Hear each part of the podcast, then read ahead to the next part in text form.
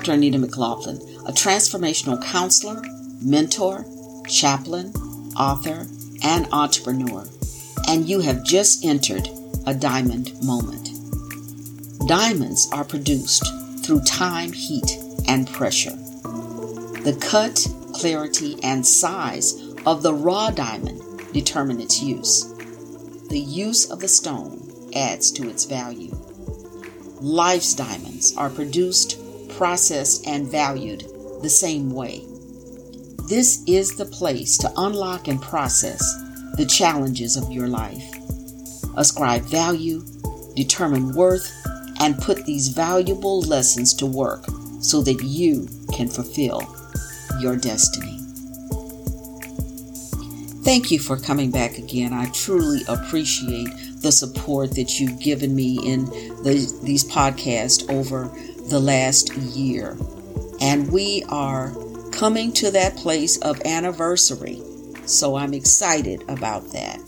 Uh, we began talking last time about a reboot for the holidays and kind of reworking our thinking regarding holidays, particularly for those who are find holidays to be a painful point in life. So I wanted us to continue on that uh, subject matter and to pick up where we left off. If you didn't listen to the previous uh, podcast, please do so that you can be uh, up with the conversation and we can move forward.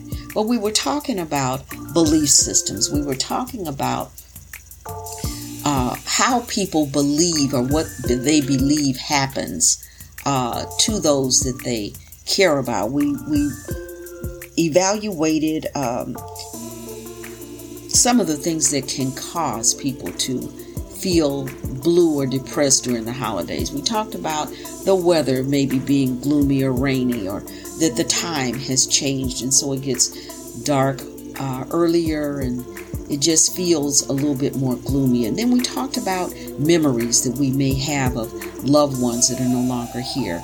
And it was from that uh, area of the discussion that we moved into what we believe from a spiritual perspective. If our loved ones are not here and it causes us great pain to think about that, then as scripture has said, all their lives they were subject to bondage, which we defined as being shackled to something we can't get away from, we can't get free from, and we can't live freely uh, in in because of it. That they were subject to bondage through the fear of death. We looked at the fact that we're not talking about respect, fear in terms of respect, but fear in terms of, oh, I'm scared. And if we're fearful, then what are we afraid of? Most people say, "Well, Dr. Anita, I don't know what's going to happen, and that that bothers me," uh, and and I can understand that. But also, as we develop our belief system, let us be able to lean on that belief system in times like this, so that we are able to get a better foundational understanding to help remove these the bondage that is holding us.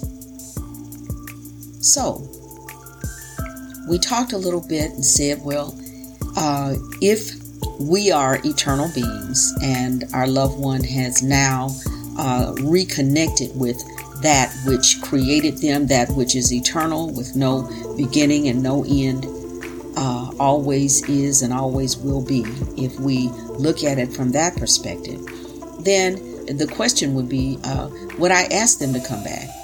And you can look at it in this way that, you know, it'd be kind of selfish to say, you know, you have reached a place of fulfillment and connection with, with that that created you, but um, I want you to come back and continue to deal with the things that I have to deal with, you know, the weather and the gloominess and uh, the bills and the questions of life and uh, sickness and disease and all of the things that we deal with. And so, you know, it would be a little a little selfish to wish that they would come back so that we would not have to deal with anything. And we is the key word. We. We're looking at ourselves. We're looking at what's taking place with me. Why I want. And it's me and I that we have to look at. That's who we have to challenge. That's what needs to be reevaluated. The me and the I of the situation.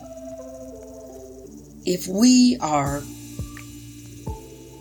interested in others, then we have the challenge to redefine how we honor their legacy.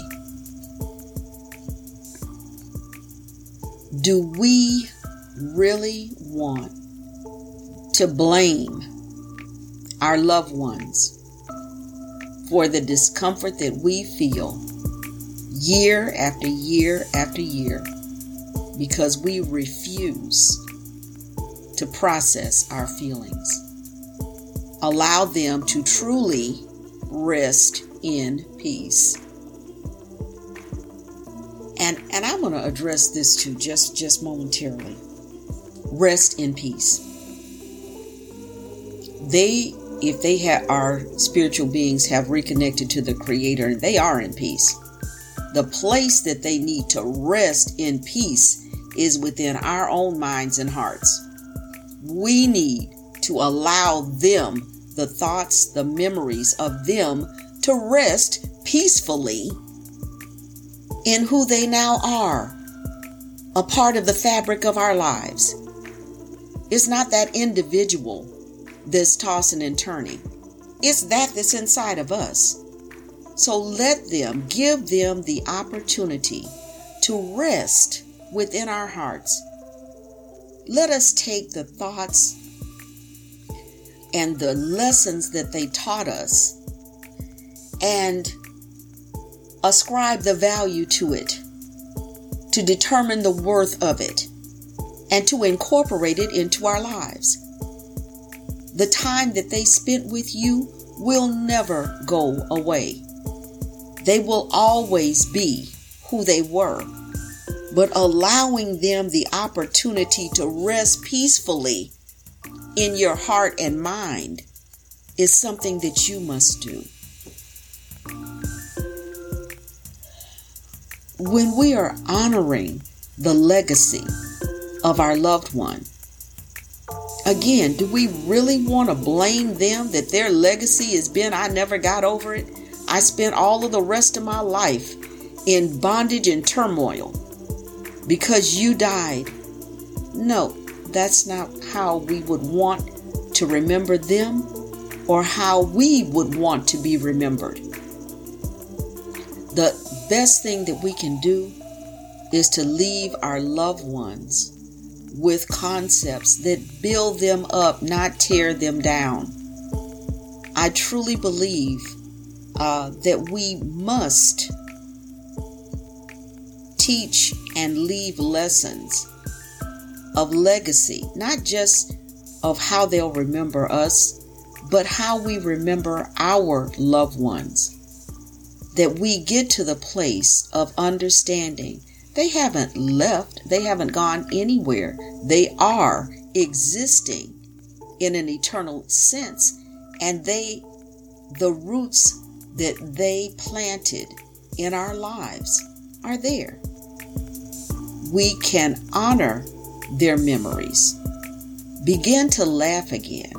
I think sometimes people look at the last day or the last uh, period in a person's life and it overshadows all the rest of their life. And that that's a part of grief. It, it is. But it's also to be able to look at their life and appreciate it again. To be able to laugh at the things that you laughed at and understand that you're eternal, they are eternal. And yes, we will all be reconnected to that which is eternal. But in the meantime, a particular time of year is not going to shut me down. That particular time of year may be a time of introspection, retrospection, and memories, but it can also be a time of great joy. So, for those that find the holiday season difficult. I'm sorry that that is the way that you feel. And again, I don't minimize your feelings, but I'm simply offering to you what has helped me, and that is to reframe my memories, to understand that that person was positioned in my life for a reason, and that reason remains what I gained from them, the understanding that I got from them, the love that they extended to me still resides in my heart and in my mind. I continue to cherish the legacies of those that have been uh, such a large part of my life. I don't release that. The pain comes when you try to forget, but the the joy comes when you remember. And yes, I can remember my parents and the things that I agreed with and the things that I didn't agree with. Because at this point, with them both gone, all of it is the good old days. I can appreciate the legacy of my dear friend and the lessons that she taught me before her assignment was over and she'd given me what she needed to give me to live the rest of my life. And though I've come to understand that there are people who are irreplaceable that you'll never have. No matter how much you care and love someone, you'll never have that person again. You can't replace them. You can't get another best friend. You can't get another mom or dad because the person that you had was actually the person, the only person that really fit in that environment. Now we can uh, reascribe value we can if if that experience was unpleasant we can take the value of their input and use it in a different way. But we can't replace them.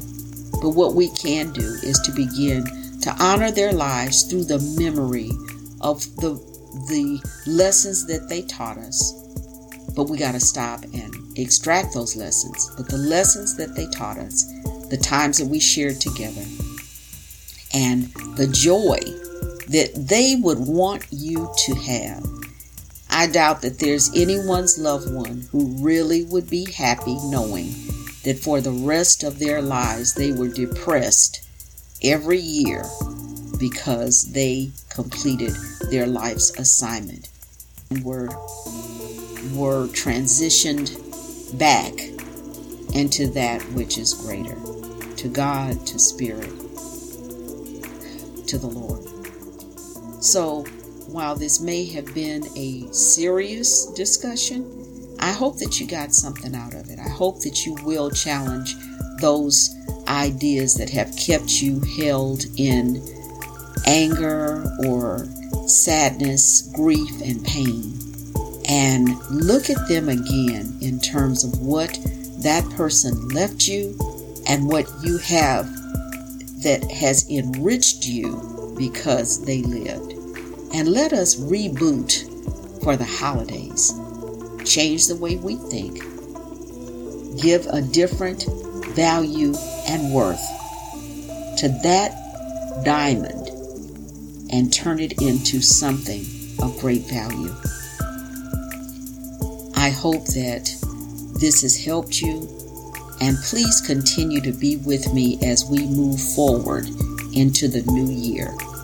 We've got a new season that is coming up on the podcast, and we're going to be doing some new things. I've got an exciting announcement to make, which I will make in January. And uh, I just thank you. May you have a really wonderful, rebooted holiday. Thank you for listening, and join me next time as we redefine the previous steps of your process.